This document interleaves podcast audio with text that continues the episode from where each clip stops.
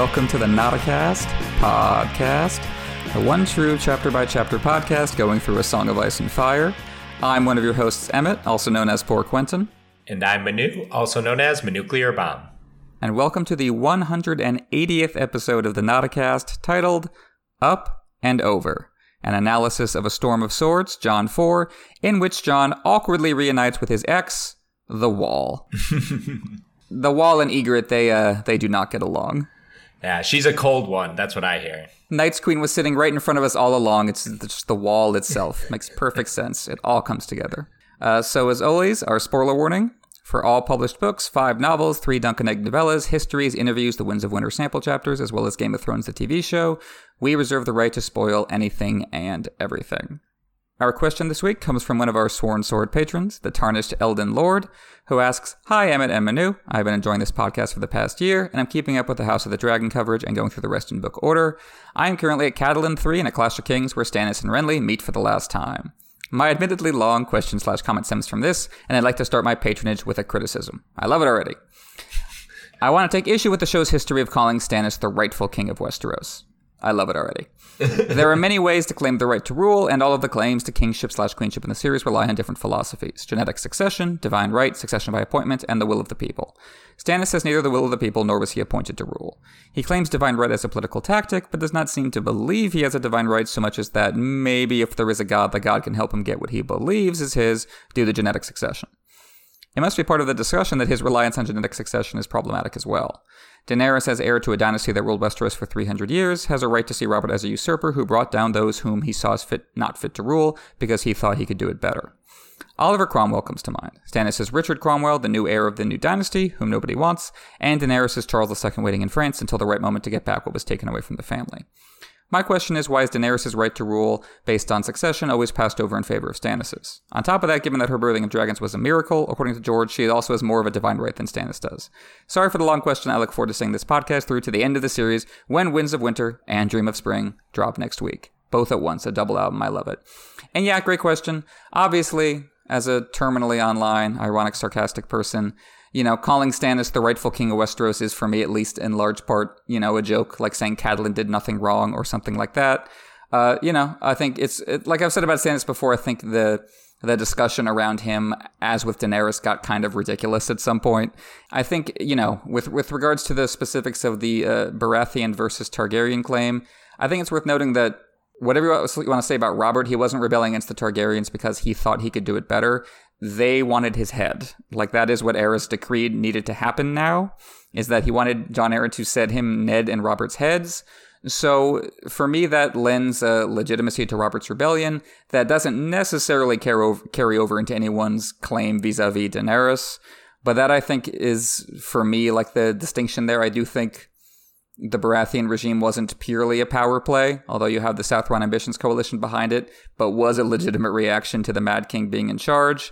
I think it's it's more of an interesting open question how you view the Targaryen versus Baratheon claim after Robert is dead, because at this point you are both just drawing your claim from the dead guys, and Robert at least has a, a legitimacy, I think, somewhat from acclamation within his model, and uh, yeah, Stannis definitely does not.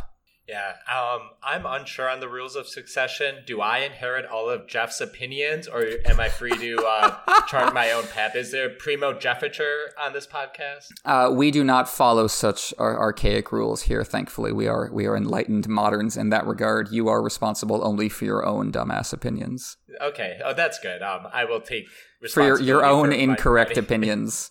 So um, I, have never really made a power ranking of who I think has the most legitimate claim, um, and I think that's more of just a pragmatic analysis of where things are. Right now, I don't really view Daenerys as a going concern in the Westerosi feud for the Iron Throne, just because she hasn't actually done anything yet. She might style herself as the Queen of Westeros, um, but she hasn't actually started engaging either military or politically with any part of the institutions that make up Westerosi society. Um, and so Stannis is actually kind of involved in that, but he. How do I want to go about this? Um, like I think he's at the top of the list in terms of people in Westeros right now who are claiming to be king. Um, because right now the popular perception is that the Iron Throne is descending through Robert as of right now. Like that's what Robert's rebellion settled as law via hammer, I guess. Um, and from there, because Robert was king, the heir, the most, the rightful heir as of right now to the Westerosi people would be Robert's legitimate heir, which we know to be Stannis and not, um, what's it called, Tommen. Uh, but uh, the Daenerys question, I think, when she comes to Westeros, I think she's going to be claiming the Iron Throne more by conquest than necessarily lineage. But I think that lineage is like a nice thing to have. It's not the main entree, but it's a side. It's like, plus I have this just the same way that Robert's like, oh, the Baratheons were kind of Targaryens back in the day. It just kind of helps boost his case, but it isn't his case. And that's kind of how I feel about the rightful heirness as it applies to Daenerys. I think you're, you're right on the money that it's, it's not that these things don't matter at all, nor that they matter completely, but that they are part of this kind of constantly in motion stew of incentives and possibilities and it's how it's the narrative you can attach it to that really counts. Like i do you know i think i think it made it convenient for people on the fence that robert was rhaegar's cousin and that if he had succeeded in eliminating Viserys and Daenerys he would technically be the Targaryen heir at that point not that that means God's finger has descended to anoint upon your forehead, but it means you have a story to tell yourself that doesn't lead you to pick up a sword and try to kill him. And I think the problem Stannis encountered is that people hating the Lannisters doesn't mean they like him. And that's that's that becomes an interesting part of his character when he gets to the north, where we don't necessarily know because we don't have really uh, POVs close among the Northern Lords. That's why you can come up with Northern conspiracy theories because what they're doing is kind of half in the shadow. But they all seem to kind of have decided, yeah, Stannis will do for now. Like, we need someone to kill the Boltons, and we don't have a Stark to rally around, so sure, we hate you less. But, like, that's that's never quite enough to get a coalition around him. And uh, Daenerys is going to be an interesting position in that regard, I think, which is something we talked about before. If young Griff ends up being uh, occupying the Iron Throne, rather than Cersei at that point, is like she goes shows up in Westeros and the Targaryen restoration is over as far as people are concerned. They'll be like, "No, we got one. You're fine. We're good. We got we got a son."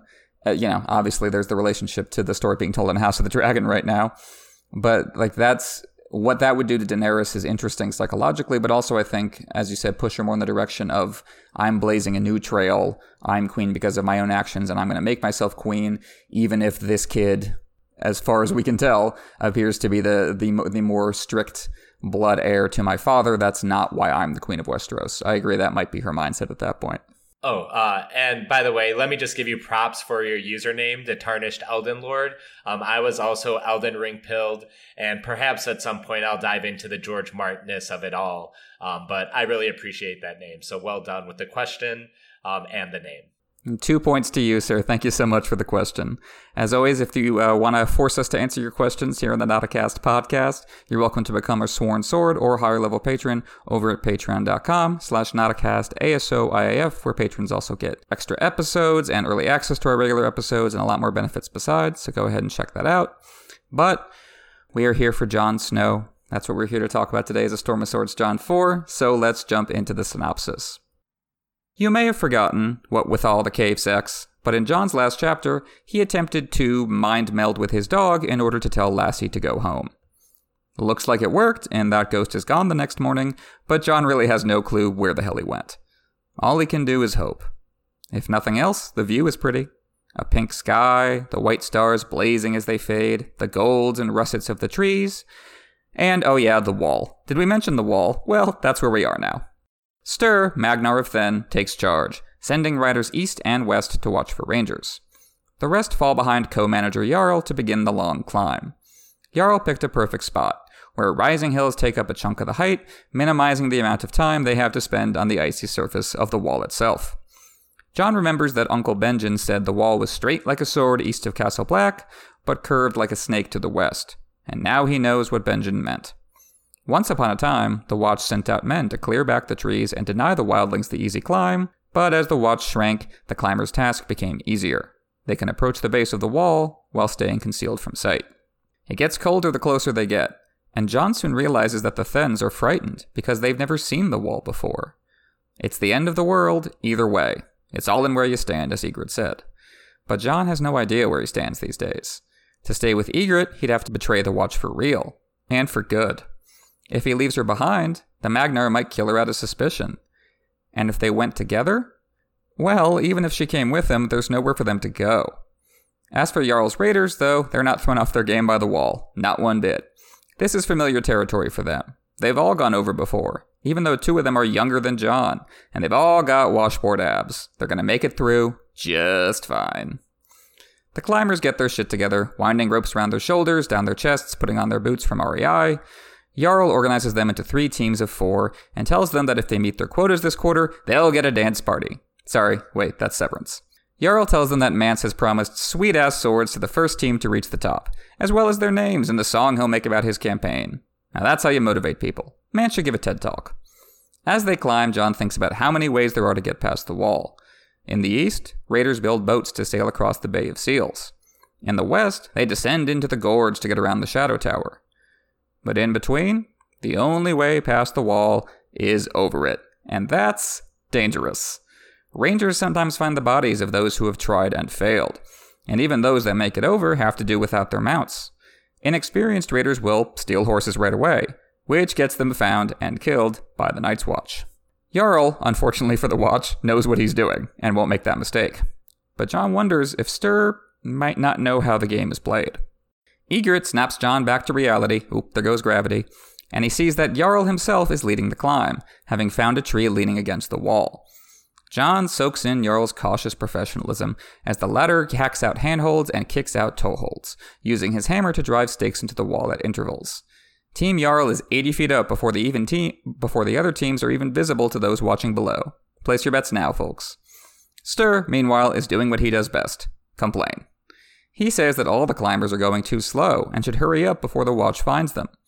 Jon Snow, despite knowing nothing, knows better. Remembering from his climb up the Skirling Pass, how slowly you have to move to survive. And that was on stone, not the tricky, treacherous ice of the wall. Jon doesn't want to like the wildlings, but he can't help but admire their courage for risking their lives like this. On the other hand, Jon hopes some of his brothers, former brothers, show up and put an end to this so he doesn't have to. Ned used to say that walls alone don't keep you safe, you need men to defend them. The wall provides enough of an advantage that Jon thinks like four watchmen would be enough, but not even a single one shows up. Team Jarl loses their lead when they hit a patch of bad ice. Jarl falls briefly, but his team holds fast, as do the stakes, and so he pulls through. Whew, close call. Smooth sailing from here on out. The second squad is coming up close behind, led by Grigg the Goat, who knew that we had the greatest of all time on the climb. The third squad is struggling with a smooth, moist stretch of ice, where Grigg's men are taking advantage of some obvious footholds. Jon's just impressed their leg muscles aren't cramping up. I guess the 12 foot climbing wall at the Winterfell gym did not prepare him for this. Jarl starts opening up the gap between him and Grigg again, with Styr commenting that the mance's pet must want a sword. The wall hears that, goes, fuck you, and a gigantic ice sheet crumbles off the wall and comes crashing down. It's so huge that some chunks even rain down on those waiting hundreds of feet below. When they look back up, Team Jarl and all their equipment have vanished as if they were never there at all.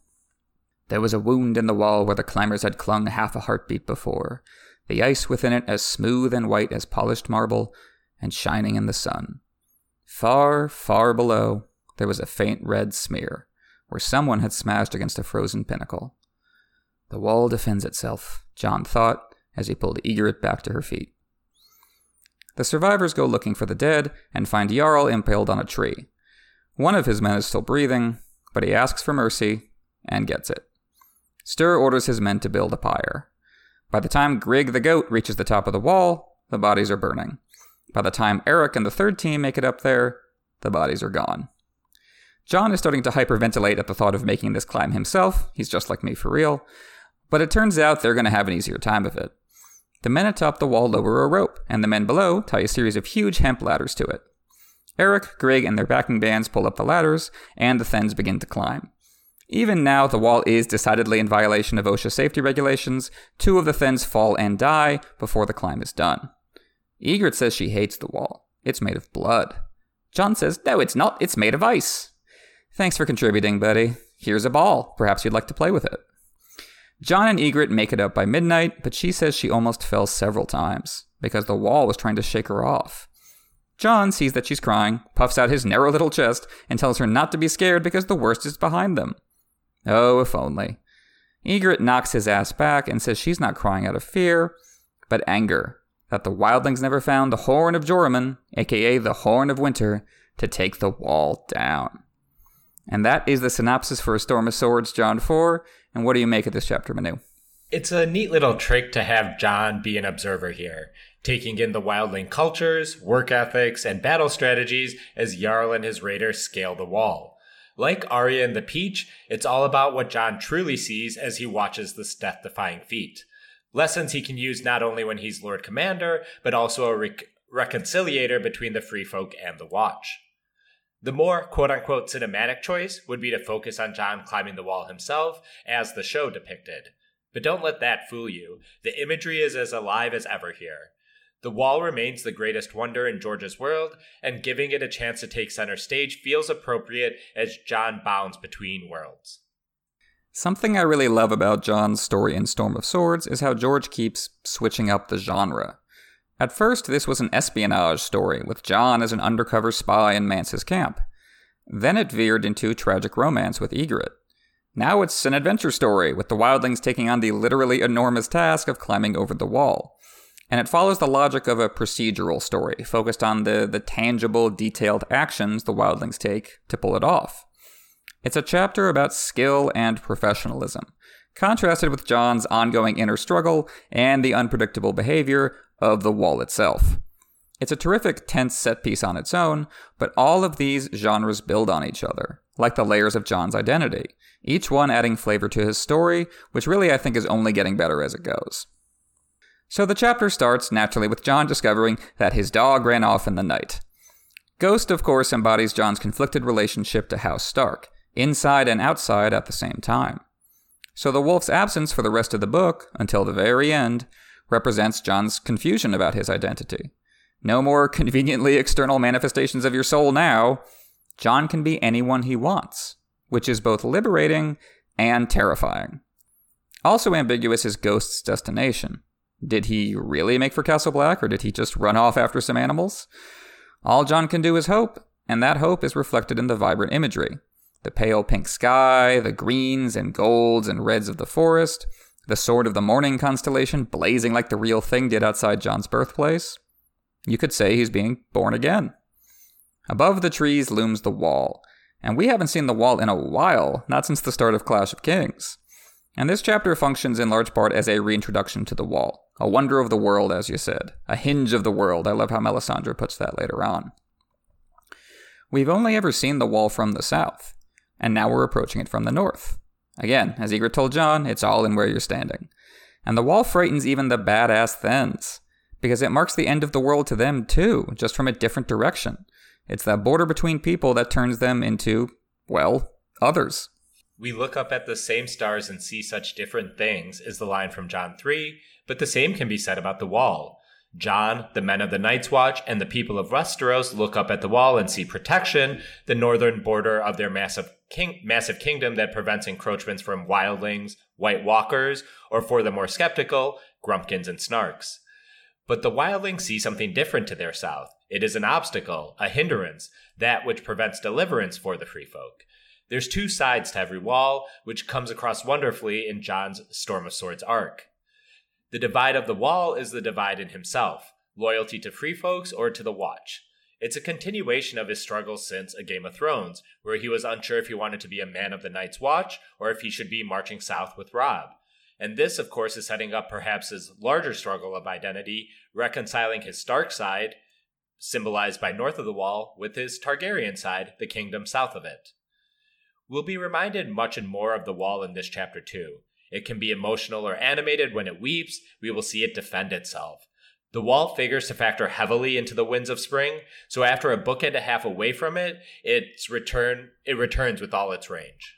Yeah, I love uh, thinking about uh, the kind of mind expanding process Jon is going through and, and thinking about perspectives that he's never considered before. Like he's probably always thought about the wildlings in relation to the wall. Like the wildlings are the people trying to get past the wall that the Night's Watch guards against. And now you have wildlings who live so far to the north that they've never seen the wall at all. It's completely new to them, let alone the lands beyond it. The wall itself is foreign to them. The unknown is frightening. And what makes Jon's story so poignant is at this point he's feeling unknown to himself. He's not sure of his loyalties, and he knows his indecision isn't going to last for much longer. And that kind of leads into the the big metaphor of the chapter that I think the show made very literal when they called that a that episode in season three of The Climb, and right at the end of Littlefinger's big speech as they were cutting between all the storylines, they ended with uh, Jon and Ygritte arriving atop the wall. The climb is all there is. And yeah, for Jon, climbing the wall here is climbing the ladder. It's reaching for your hopes and, and putting yourself at risk to make your dreams come true. Not just him, that applies to the wildlings too. Yeah, I was going to say it's also something where once you begin the climb, you can't really get off, or you climb or you die. Um, that's kind of what the situation is. It's very similar to the Game of Thrones, and I think that's why it kind of works in that Littlefinger monologue um, because it is very much uh, what happens uh, when you start playing the Game of Thrones. You either climb to the top or you end up like Jarl. Unlike the Thenns, though, the wall is not unknown to Jarl's climbers. They are very used to it. Climbing up and over is it's the job. It's something they've done like a dozen times before. So while George builds up the legend of the wall with one hand, the other hand is busy demystifying it. Because ultimately, it is just an obstacle. Like, yeah, it's big, it's unrealistically big, but it's not insurmountable. It won't literally change around you and break the rules of physics like the House of the Undying. This is to be Jarl's moment of glory, Jon thinks, which is pretty ironic in retrospect given what happens to the poor guy. And you can see throughout the chapter, George keeps emphasizing Jarl's youth, that he's a child in death, a lot like Waymar Royce at the beginning of the story. As the Wildings prepare to climb, we get all this this great logistical detail about their setup, all, all their equipment, what they're doing with it. It enriches the world building, and it grounds us in a phys- in physical movement, so we feel like we're really there when things go horribly wrong. We're kind of we've already felt the sensations, all the textures, all the sounds, so it feels really deadly and dangerous when again things go horribly wrong. And this isn't just some slapdash rock climbing challenge, it's well thought out. Scouting parties are sent both east and west to set a watch on, well, the watch. And they choose a ground zeros that takes advantage of the land, where stone and dirt can be easily climbed before having to face the treacherous ice. I think George is showing us the other side of the military equation with the free folk. At Winterfell and the Wall, the common refrain is the wildlings are unorganized and undisciplined, a horde that will break at the first sight of a real army, which, to be fair, the Night's Watch do not have.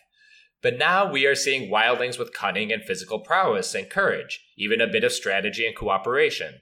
This increases the tension for the upcoming battles at Castle Black, while also allowing Jon to take in a more comprehensive view of the wildlings, which he will use in his attempts at reconciliation in A Dance with Dragons. Yeah, I, I love the the grounded really thought through qualities to this chapter that it's you, you get the sense of how experienced these men are and you, you can you can kind of sense all the memories of the missions that have gone wrong because maybe they didn't do these things. Like these lessons have been passed down to them because oh we tried it once and we weren't keeping you know we didn't have scouts out so we all got killed or most of us got killed. So you will learn this son. And that's what i like. You have this you know the wall is again it's this mystical mythical thing that nevertheless you can deal with it logistically. It intersects with nature and you know sometimes nature wins. Like the the wall ages like anything else and it's not you know when Jon saw it again it looked like this perfect straight thing like a sword cutting through the land. And actually here it snakes its way through the hills. It kind of has to deal with nature as it exists and it depends on the watch for upkeep. So as the night's watch has weakened so has the wall and that's exactly like the watch not being able to come around anymore and cut down the trees that are encroaching up on it the watch being less manned now, especially after the failure of the Great Ranging, means that nature can even further encroach on the giant structure, increasing risk, risk for those that man it. And I do got to mention, uh, we do get a mention of Stone Snake. Stone Snake. Basically, just want to keep tabs on this guy, who's one of George's famous missing characters. Oh, and if you like characters named Snake, boy, do I have a podcast for you. It's it's going to be a, a, subtle transition to being a full time Metal Gear Solid podcast on here instead. You won't even know. We're just going to do it bit by bit. So right before the climb, Jarl passes on a promise from Mance: castle forged steel swords to the first team to reach the top, and that really sums it all up. Everything they're here to do on both a literal and metaphorical level. The romance of it, almost perversely chivalric, the wealth gap at work, the appeal of castle forged steel to those with neither castles nor forges nor steel, and the ability to use those swords to keep the war going, the zero sum game of competition in a world of brutal scarcity. The others take the hindmost, Jarl says, his breath misting up like they're already here. The White Walkers that both drive the wildlings forward into conflict with the Night's Watch and also make that conflict moot. Yeah, it is a great irony there. And it's a very literal expression. The other takes the hindmost, as we saw in Sam one, mm-hmm. um, and the danger really came to Sam when he became the hindmost of the party, trying to make it back to safety. Funny how these colloquialisms are rooted in truth long forgotten. Though I guess for the wildlings, they've seen the others more recently than others have. It might be much more literal for them than it is for anyone south of the wall, absolutely. And you, you get the setup that many people die this way. That's what Jon is telling us about all the people who have fallen. You know, that's just letting the audience know we might be seeing someone fall here today. Jon also lets us know in his thoughts that there are other ways of getting around the wall, which I, I think Elsie Mormont mentioned that in passing to Tyrion in the first book, but this is kind of the longest we've dwelled on the idea that no, the wall is not invulnerable, and the Watchmen have to work with locals to fight the raiders.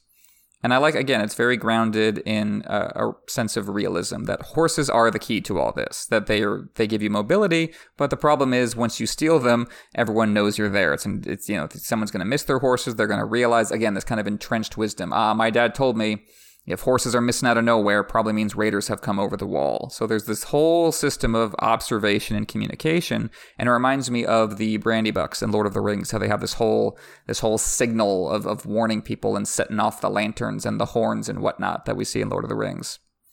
Yeah, that's gotta suck, right? like you actually make it over the wall, a 700 feet piece of sheer ice and then you get got for stealing the first horse you see.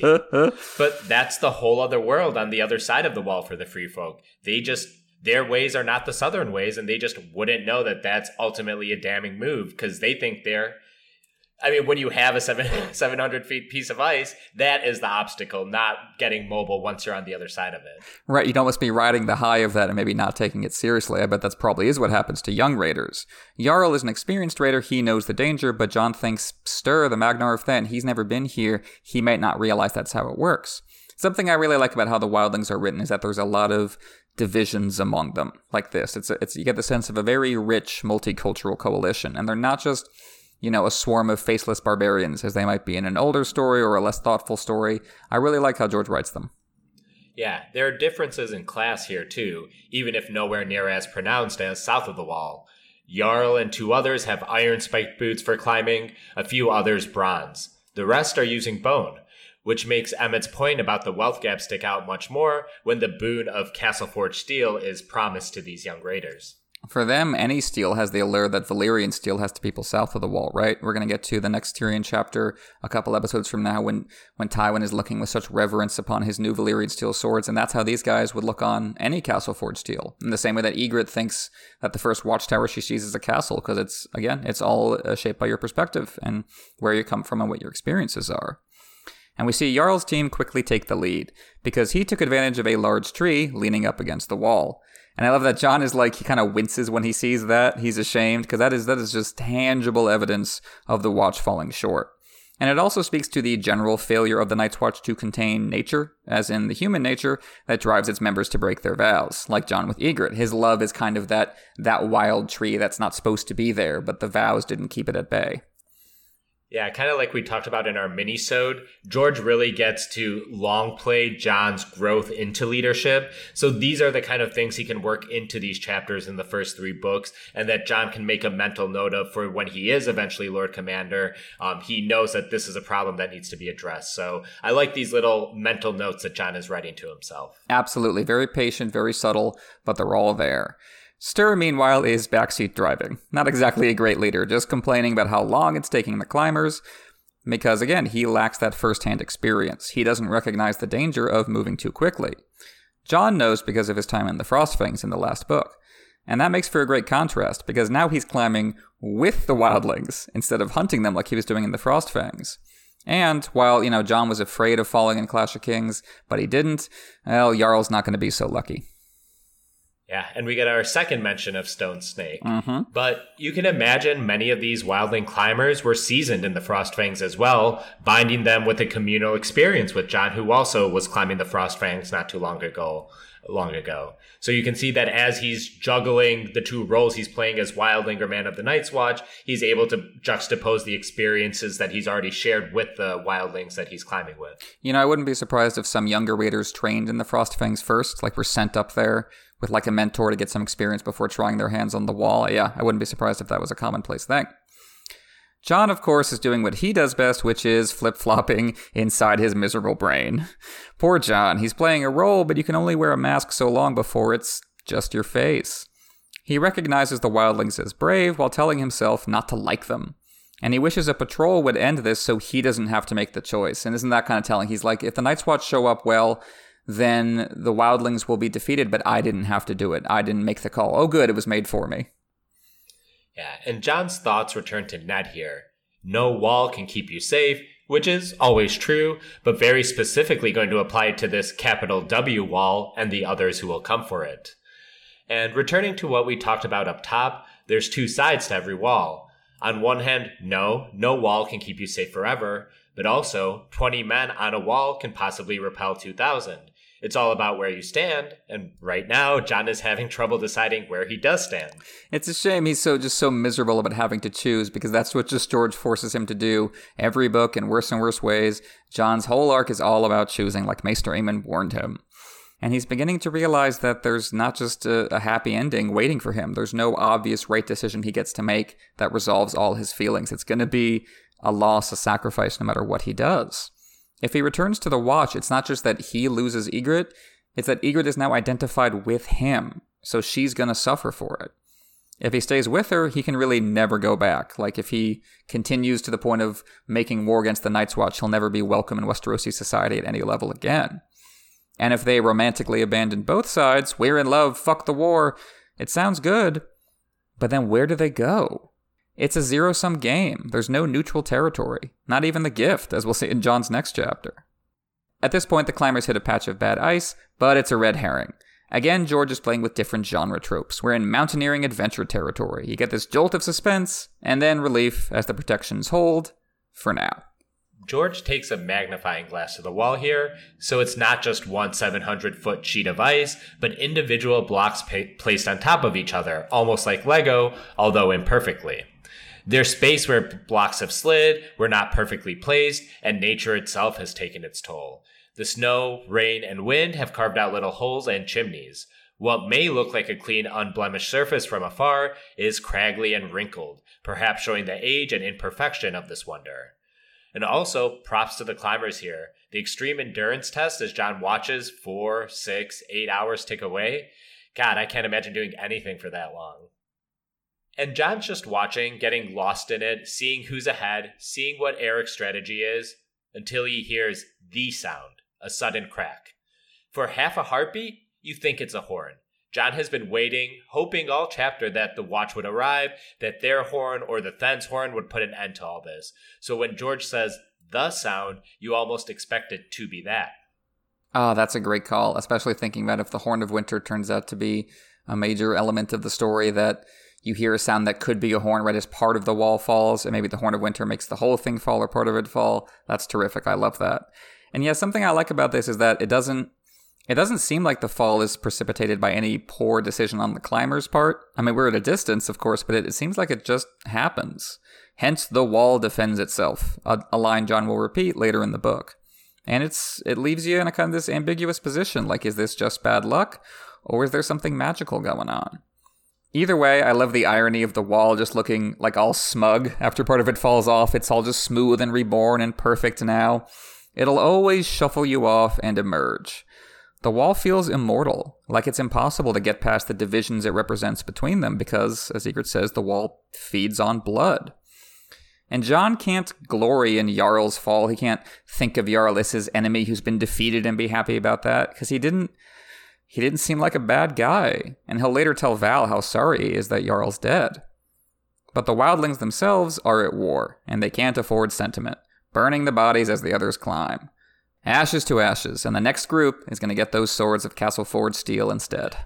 This was all nicely set up by Jon telling us earlier about the watch patrols, how every so often they just come across the corpses of failed climbers. Jarl is going to be just another corpse, another splatter. The wall looks unblemished, and the blood will wash away soon enough. And that ice and fire imagery pops up here at the end. We've spent an entire chapter facing this obstacle of ice, and now some have succumbed to that. They in turn must be given to the fire, lest the creatures of ice take them for their own. And there's that wonderful Ygritte line you called out in your recap. The wall isn't made of ice, it's made of blood. We see the very literal meaning of that with the wildlings who died at its feet this chapter, including two more during the climb up the Hempen ladders. But I think there's a more profound political meaning here. The wall is made of blood expresses a sentiment that borders, and very specifically militarized borders, are violence themselves. There's a reason my Metal Gear Solid podcast, Podcast Sans Frontiers, translates to Podcast Without Borders, because those games, rooted in the very real geopolitics following World War II, are all about how borders themselves are inherently violent. The way that global superpowers, mostly the US and UK, put up borders around the world cause untold violence for unjustified reasons. The partition of India and Pakistan, the carving out of Afghanistan, the division of Cyprus between Greeks and Turks, or just the entire remapping of the Middle Eastern empires into countries like Iraq or Iran, putting peoples and tribes that did not relate well into an artificial container and forcing them to create a coherent political body. But of course, we don't have to zoom halfway around the world to see borders as violence. This phenomenon occurs on the very near borders of the good old US of A. Our border to the south with Mexico is incredibly cruel, a militarized stretch filled with troops and drones to capture and cage people fleeing poverty, warfare, and climate change, all three of which the US is predominantly responsible for. It's a sick feedback loop. Even still, 22,000 people are being held in ICE detention centers in this country, 70% of which have no criminal record. And at this point, everyone has seen the squalid conditions in which these people are held, large communal cages that are overcrowded. Just in George's own youth, the DMZ on the Korean Peninsula and the Berlin Wall were major sources of strife and tragedy. Ygritte's not wrong to say the wall is made of blood, and its existence very much threatens her people as they try to flee south away from the others. Really well said, man. And I think so often we can point to the the oncoming arrival of the others as this clear example of how uh, harsh and awful the divisions between these worlds are. That you know, leaving the wildlings north of the wall is essentially leaving them in this this pen for the others to just hunt. But you know, even if the White Walkers weren't there and were never there or were never coming back, it it would still be terrible. The way that the, the wildlings are just kind of left out of of uh, resources and land uh, south of the wall, and people point to the to the you know the existence of the raiders as evidence that they you know they shouldn't be allowed south of the wall, as if as if there aren't people south of the wall doing the same thing and worse among Westerosi people. Like why you know why is Gregor Clegane allowed in polite society? And we see that I think captured at an individual level with Jon's struggle that he recognizing the wildlings is so painful because his job is to go back to war with them. And now he knows who they are, and he's like, "That's that's going to make it a lot harder." In the same way that Jaime doesn't name his horses because then it hurts when they die. Like you're cutting yourself off from that feeling because it hurts, but never thinking about, hey, why does that hurt? Maybe I should listen to that part of my, myself that's telling me this is awful. And in terms of this chapter specifically, I you know that's that ends up being the focus. Like I love that we barely get any description of Jon's climb. Like it's almost an afterthought, given what he's just ex- given what he's seen and given what Ygritte is telling him about what it means. And I love that kind of perverse quality where like Jon specifically is not in danger. Like the wall knows he belongs. And it's all it's like trying to throw Ygritte off. That's what she says. Now is that literally true? Probably not. You know, I uh any magical explanation is possible, I suppose. I don't think the wall is literally like discriminating against them as they climb, but what matters is that she believes it, and it gives shape to that cultural gap between them that the wall has only made worse. It's a, it's a shadow on a very literal wall. And Jon tries to reassure her romantically at this point, you know, pulling her close for a hug and a kiss. Unlike the show, though, she's not interested because, as usual, he knows nothing. Th- that cultural baggage is something he's not taking into account. Ygritte is clearly afraid. She says she wasn't, but no, she's clearly afraid. And she's covering up. But that doesn't mean her anger isn't real. Like, even as they get over the wall, she wanted to defeat it, and they didn't. Like, it took its toll. And there's the, the horrible irony of Jon saying the worst is behind us, because there are there are many more losses to come, including Ygritte herself. But also, the worst is literally behind them. I call back to the others take the hindmost line. The wildlings yeah. are still being tailed writ large by the White Walkers. That's a great point, and and uh, Mance's campaign won't be enough to get everyone through the wall, and even then, you know, we're gonna we're gonna see the wall come down, or at least a, a breach blown in it, like the show. As we were saying earlier, it's not to be enough. So, going into foreshadowing and groundwork, like I said at the beginning of the chapter, jon sees that Ghost is gone, doesn't know, maybe he went off to Castle Black to try and warn them about the wildling attack. And later in the book, uh, Ghost does show up at Castle Black, but hysterically, only after the fight with the wildlings is already done. So, good job, boy, right after the nick of time. Yeah, Ghost isn't really here to serve military or political function for Jon. He's here as a symbol of his soul and identity, like you said earlier. Ghost's return is very deliberately coincided with Jon weighing his Stark of Winterfell option as presented by Stannis. But the idea of being on the other side of Mance's attack on the wall and the election for a new Lord Commander, that's just so far beyond Jon's purview at this moment in time. He doesn't even know if he'll see Castle Black again. We were saying in the mini-sode that we recorded before this episode, that we record before every episode, that uh, it's amazing how quickly Jon's arc in this book moves. And he, just in terms of the ter- literal territory he's covering, the different characters he's dealing with, the different situations he's experiencing. So when he sees Ghost again, it's, it's almost like he feels like he's a different person, or that he doesn't know who he is, and in a way, Ghost reminds him. You know, he thinks he had his answer then in terms of what he was going to say to Stannis. Then he gets immediately elected Lord Commander anyway, but he did make the choice with, with Ghost's help. So, uh, moving into theory and discussion, we're talking about Ghost at the start of the chapter, but at the very end of the chapter, Ygritte says something kind of interesting when she talks about how mad she is about the wall. She says she kind of confesses this almost uh, sense of guilt, like uh, we opened up all of these graves and let all these shades loose into the world. She says, but we never found the Horn of Winter to bring this thing down, this cold thing down. Now, a lot of people sees on the Horn of Winter part of that for obvious reasons, but I was curious to what you thought she meant exactly by letting all these shades loose in the world. I'm inclined to take this one at its simplest meaning that they opened graves and the dead therein were risen by the others. But why would this upset Ygritte is the question. We already assume the White Walkers have a zombie count that's incredibly high. Did they open that many graves that it materially added to the head count? It's possible, I guess. The more gnarly motion would be if they had somehow awoken some of the others, maybe not wholesale, but if they were truly quote unquote sleeping beneath the ice maybe Mance and Ygritte let a rash of them free somehow. Um, that's the best I can come with. I would surely love to see a third and secret thing show up as another option, uh, but I couldn't even begin to guess what that is. Yeah, it's it's a mysterious little line. I don't know how important it really is, but it's interesting to think about. Because yeah, on the one hand, she could be talking about just giving raw material, as you say, to the White Walkers. On the other hand, the Wildlings are known for burning their dead. I don't know, you know, if they were pulling bodies out of the ground, I I might think they would set them on fire after they were done trying to loot them. Who knows? Obviously, we don't have a POV there for that. It's it's very intriguing to think about that they might have some culpability for letting the others loose. I kind of doubt it because it seems like a very kind of mundane explanation for the others that they were just like, you know, the ice was six inches too thick until Mance got there. and then like Tormund hit it with his comical like dwarf pick, and then the others came tumbling out. Somewhat I doubt that. Um, I guess it's possible it could be partial. I also don't know like why would they be looking for the Horn of Winter if the others hadn't already shown up? Mm-hmm. I mean, I guess they want to get past the wall for normal King Beyond the Wall reasons, but I kind of got the sense that Mance was looking for the Horn specifically to get away from the White Walkers. Uh, it is, I mean, just thinking about it purely in terms of character, it does add an interesting layer to Ygritte if she has this kind of uh, this guilt buried beneath the the righteousness and the rage that she thinks that they might be responsible for what's going on and that they're kind of fleeing their own sins.